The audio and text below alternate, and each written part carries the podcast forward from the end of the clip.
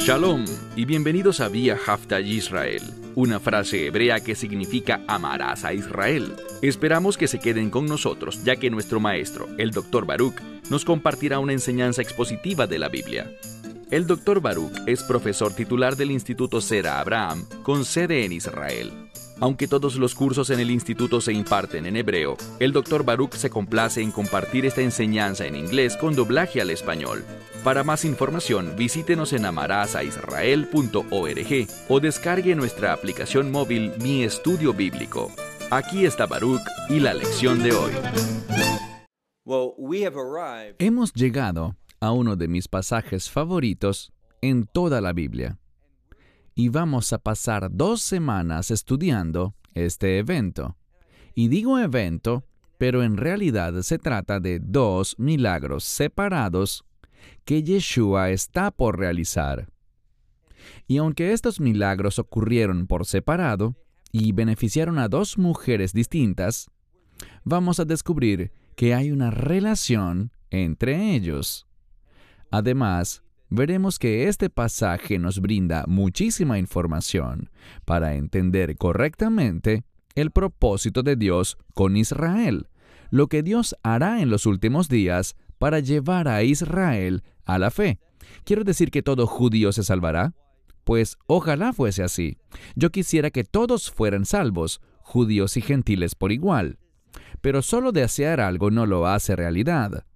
Sabemos que habrá un remanente que dice el Mesías, que el camino que conduce al reino, podemos expresarlo en otras palabras, el camino que conduce a la vida eterna es estrecho y difícil. Y la Biblia dice que solamente unos pocos lo encontrarán. Entonces no será algo para todos, sino para una minoría. Esa palabra especial que vemos en la profecía y que se refiere a un remanente. Dicho esto, Toma tu Biblia y ve conmigo al Evangelio de Lucas, capítulo 8. ¿Qué sucede en este pasaje? Y recuerden, vamos a pasar dos semanas para terminarlo. Aquí vemos que algo se introduce. Hay una necesidad y el Mesías responde porque se dispone a realizar un milagro. Y ese milagro es una resurrección, devolverle la vida a alguien que ha muerto. Pero en medio de esa historia hay una especie de interrupción. Tenemos a otra mujer que necesita un milagro. Y sucederá que en medio de esta travesía a la casa de este hombre, Yeshua será tocado y es muy importante entender en qué aspecto él fue tocado, porque esto nos dará una gran comprensión con la cual entenderemos una razón primordial por la cual Dios se mueve en nuestras vidas. Entonces, como dije, vayan conmigo al Evangelio de Lucas, capítulo 8, y vamos a comenzar con el verso 40. Dice aquí, Y aconteció que cuando Yeshua regresó, la multitud le dio la bienvenida. Estaban ansiosos por verlo. Recuerden el contexto él había zarpado hacia el otro lado. Ese otro lado está relacionado con aquello que está en contra de la voluntad de Dios y los propósitos de Dios. Y allí se encontró con un individuo, un hombre poseído por el diablo, que tenía una legión de demonios dentro de él. Pero el Mesías trajo orden a su vida. Te pregunto algo. ¿Quieres el orden de Dios en tu vida? Si confías en Él, si crees y respondes a Él, como veremos en un momento, podrás experimentar este cambio maravilloso con el que pasas de vivir una vida vacía, una vida espiritualmente muerta, a una vida en la que experimentarás la plenitud que Dios tiene para ti. Entonces, de nuevo, Él regresa del otro lado de aquella región y la gente lo está recibiendo alegre, según el texto, y luego mira el siguiente versículo, el versículo 41, que dice, porque todos lo esperaban. Así que tenían esta expectativa de que el Mesías regresaría. Estaban esperando y lo recibieron. Esas cosas son importantes para que Dios se mueva en nuestras vidas. Ahora sí leemos el 41 que dice, Y he aquí un hombre. Este no es cualquier hombre, presta mucha atención a lo que dice el texto. He aquí, un hombre vino, y el nombre de este hombre en hebreo es Jair. Ese nombre tiene que ver con alguien que será iluminado, alguien que entenderá la verdad de Dios. Y este hombre está teniendo un buen comienzo. ¿Por qué lo digo? Mira de nuevo el verso 41. Leemos aquí que vino un hombre, su nombre era Yair, quien era gobernante de la sinagoga. Entonces este hombre no era un tipo cualquiera, sino que era un gobernante de la sinagoga. Eso significa que tenía cierto conocimiento. Él entendía la palabra de Dios. Y noten lo que estaba sucediendo en su vida. Una tragedia había tenido lugar. Esto es lo que la escritura nos está revelando. Así que él es un gobernante de una sinagoga. ¿Y qué hizo? Dice que postrándose a los pies de Yeshua, él le suplicó. Esta es una palabra para implorar, para hacer una solicitud sincera y desesperada. Este hombre está desesperado. ¿Y a quién acude? Él es un gobernante de la sinagoga, un varón judío que conoce la palabra de Dios y que acude a Yeshua. ¿Y qué se dice? Bueno, noten que él le ruega a Yeshua que entre en su casa. Él quiere que él venga a su casa. ¿Por qué razón? Veamos ahora el verso 42. Porque su única hija, es decir, la única hija que él tenía, y noten algo que dice la escritura, su única hija que tenía 12 años. Ahora, entendamos que todo, todo lo que está escrito en la palabra de Dios es revelación. Nada está allí por casualidad. Y tenemos el número 12. Les he compartido que el número 12 se relaciona con Israel. Se relaciona con el pueblo del reino de Dios. Y esto es importante porque, aunque estamos hablando de un evento histórico, este evento histórico lo que va a suceder con esta niña de 12 años apuntará hacia lo que Dios llevará a cabo sobre Israel. De nuevo, sobre todo Israel, ojalá fuese así. Esto solo será para un remanente. Así que tenía 12 años y ella literalmente se estaba muriendo. Algunos dirán que estaba al borde de la muerte. La muerte se acercaba, y lo que encontramos aquí es que la muerte había llegado. Y para el momento en el que Yeshua llega allí, no hay dudas, lo veremos en el texto más adelante, la próxima semana, ella había muerto. Así que aunque tenemos aquí en el tiempo imperfecto griego que ella estaba muriendo, eso significa que la muerte estaba presente en ese lugar. Sigue leyendo. Noten algo más. Versículo 42 al final.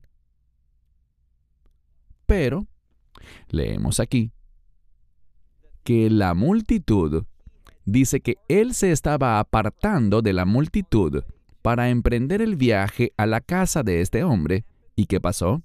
Dice que al partir, al alejarse del lugar, la multitud, la multitud lo apretaba o lo rodeaba. Así que pueden imaginar que hay una crisis en este lugar. Una jovencita de apenas 12 años, que además es la hija, la única hija, del gobernante de la sinagoga, se encuentra al borde de la muerte. La muerte ha entrado en su casa, y ahora él, este hombre ilustre, este honorable hombre, un gobernante de la sinagoga, ¿qué hizo? Vino con humildad. ¿Por qué lo digo? porque se postró, y este es un acto de humildad, un acto de adoración.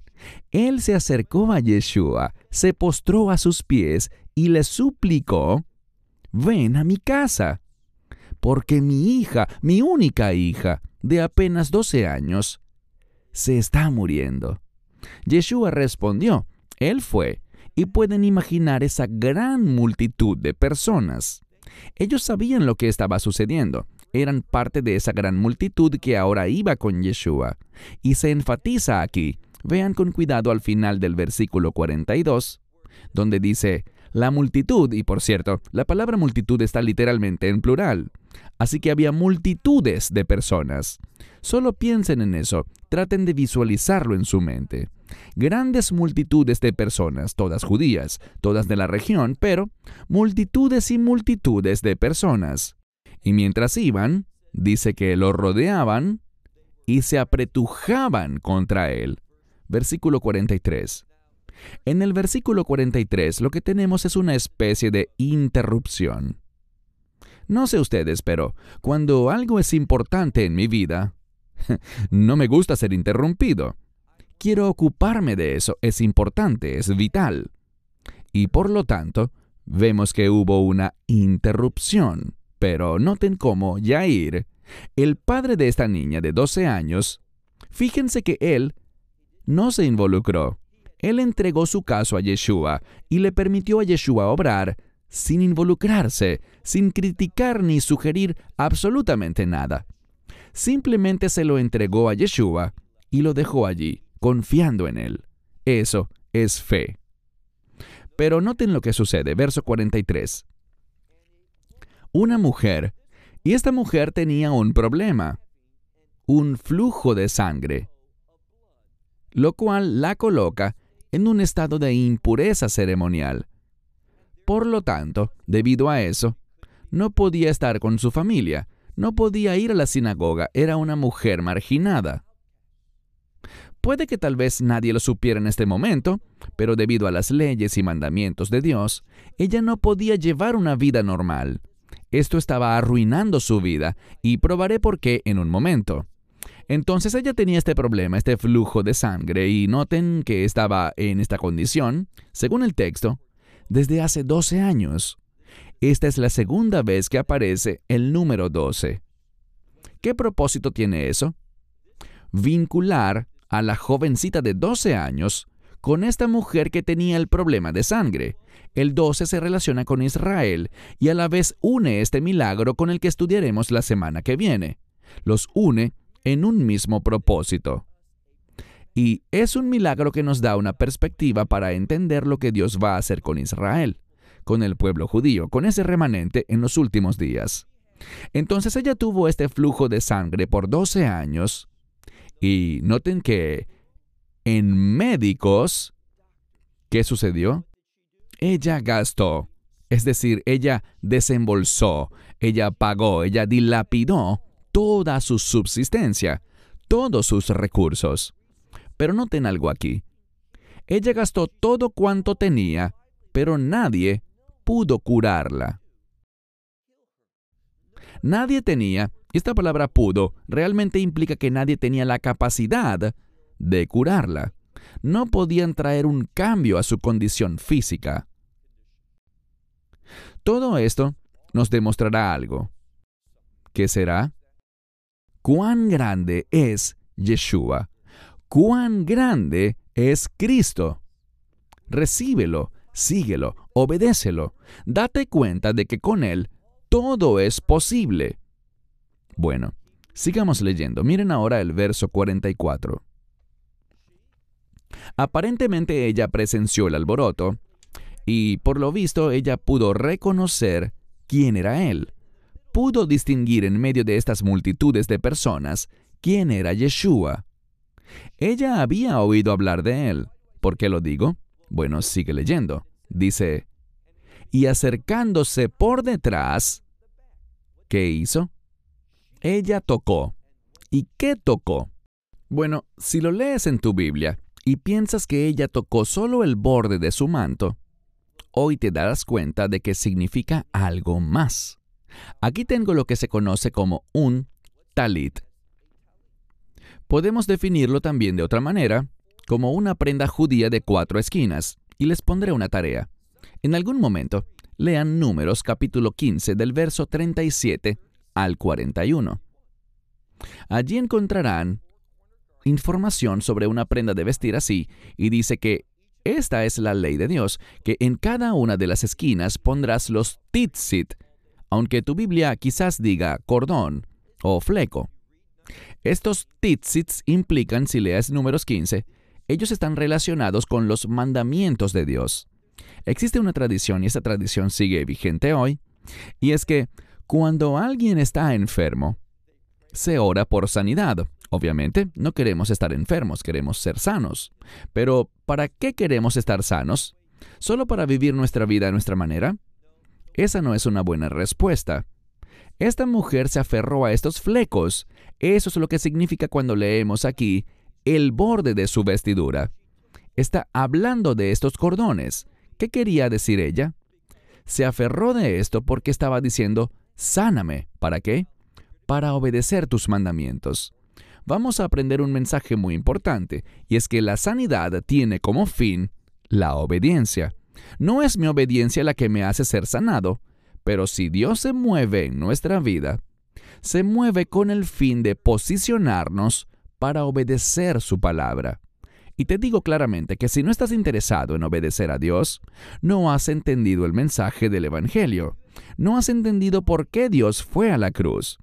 ¿Por qué envió a su Hijo Yeshua para ser crucificado, muerto y sepultado, pero resucitado al tercer día, para que fuésemos transformados, para que naciéramos de nuevo y pudiésemos obedecer a Dios.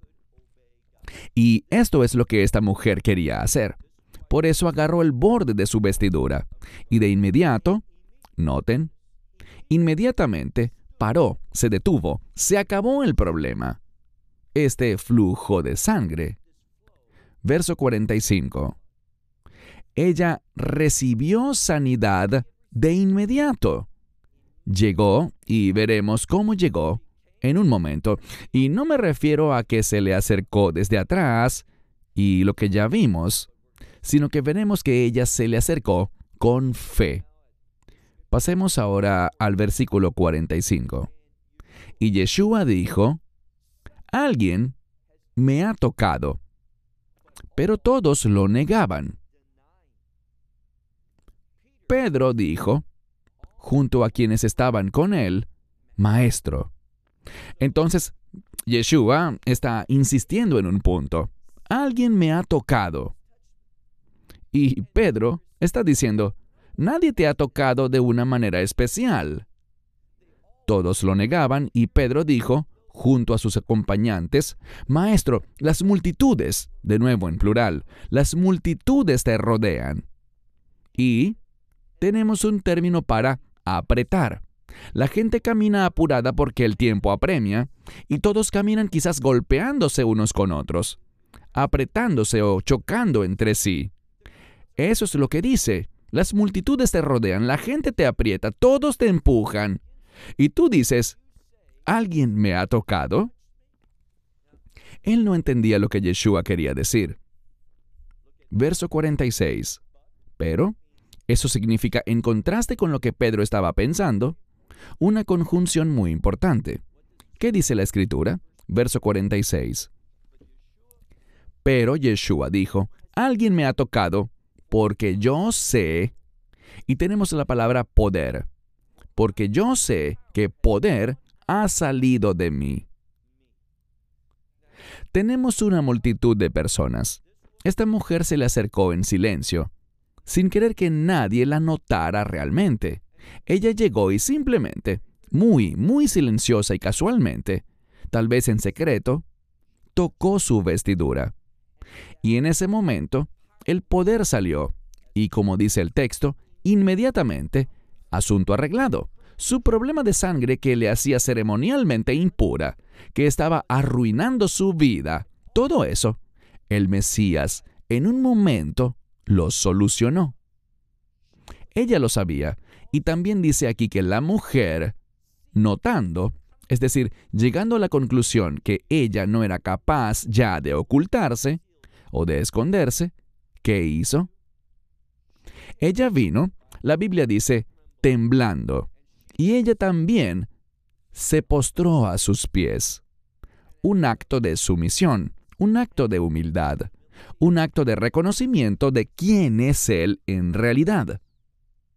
Como vimos la semana pasada, Él es el Hijo de Dios, el Cristo divino. Eso es lo que nos está diciendo la Escritura. Y por esta causa, o por tal razón, debido a esta razón, ella dijo, ella le dijo a todos, a todos los que estaban allí, ella confesó frente a todas las personas la razón por la cual ella lo había tocado. Y no solo la razón por la que lo había tocado, sino también el resultado, afirmando que de inmediato había quedado sana. Qué importante, ella fue sana de inmediato. Hay algo maravilloso en este texto, porque lo que vamos a ver es que Yeshua, él sabe lo que está pasando, él lo sabe todo, y por lo tanto, él se dirigirá a ella. Y esto es importante, ¿por qué? Porque es un adelanto para nosotros de lo que debemos saber. De la misma manera que, en un instante, ¿qué palabra se enfatiza aquí? De inmediato. Aconteció de inmediato, debido a quién es Él. Él es el Mesías. Él es Emanuel, Dios con nosotros. ¿Y qué hace Él? Él establece el orden de Dios. Él restaura las cosas a como debían ser. Y por lo tanto, esta mujer, por 12 años, recuerden que el 12 se relaciona con Israel, por 12 años estuvo impura, no por culpa suya necesariamente. Esto fue algo que simplemente sucedió. Ella tenía este flujo de sangre. Fue a los médicos, pero no era un problema físico. Tenía connotaciones espirituales, una conexión espiritual. Y el único, el único que podía sanarla, el único que podía restaurar el orden en su vida, era el Redentor. Y por lo tanto, ella, con su fe, y veremos esto en un momento, ella fue sanada. Pero presten mucha atención a las palabras que se usan. Y lo que me resulta tan trágico es que, con el fin de dar una traducción, cambian las palabras y no utilizan las palabras específicas del idioma original. Verán a qué me refiero en un momento. Leamos nuestro último verso por hoy, el verso 48. Pero él le dijo a ella, y de nuevo, lo leeré en el orden original de las palabras. Algunas Biblias lo invierten, no sé por qué, pero lo hacen. Tenemos una palabra, un término griego que significa ser animado. Es una palabra de consuelo. Recuerden, ella vino en silencio, sin querer llamar la atención sobre sí misma, y, a decir verdad, ella no debería haber estado entre la multitud, porque tocarla a ella implicaba una transferencia de su impureza ceremonial. Entonces ella no debía estar allí, pero se presentó porque quería ser sanada y sabía que Él era la solución a su problema. ¿Sabes qué? Estoy seguro de que tienes problemas en tu vida. Si no es así, alabado sea Dios, pero pronto los tendrás.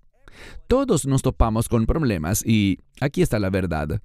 Tú no puedes manejarlo, solo Él puede. Y necesitas acudir a Él de esa misma manera, con humildad y con el deseo de cumplir sus mandamientos. No porque eso te hará salvo, sino porque simplemente es lo correcto. Por lo tanto, estos problemas impiden que puedas hacer lo correcto y si vas a experimentar sanidad, entonces debes decir, Dios, quiero ser sanado, quiero que te muevas en mi vida, quiero que me des poder para superar estas cosas, ya sea que me sanes o que me des el poder para vencer aún con esta condición. Quiero que te muevas en mi vida porque quiero obedecerte, quiero hacer tu voluntad, quiero poner tu palabra en acción en mi vida. Allí comienza todo. Esta fue la actitud de esta mujer y vean lo que dice, verso 48. y él le dijo, cobra ánimo. Es una palabra de ánimo, pero también es una palabra de consuelo. Y eso es lo que a Dios le encanta hacer. Le encanta consolar a su pueblo. Y además dice, hija. Así que alégrate, cobra ánimo, hija, porque tu fe...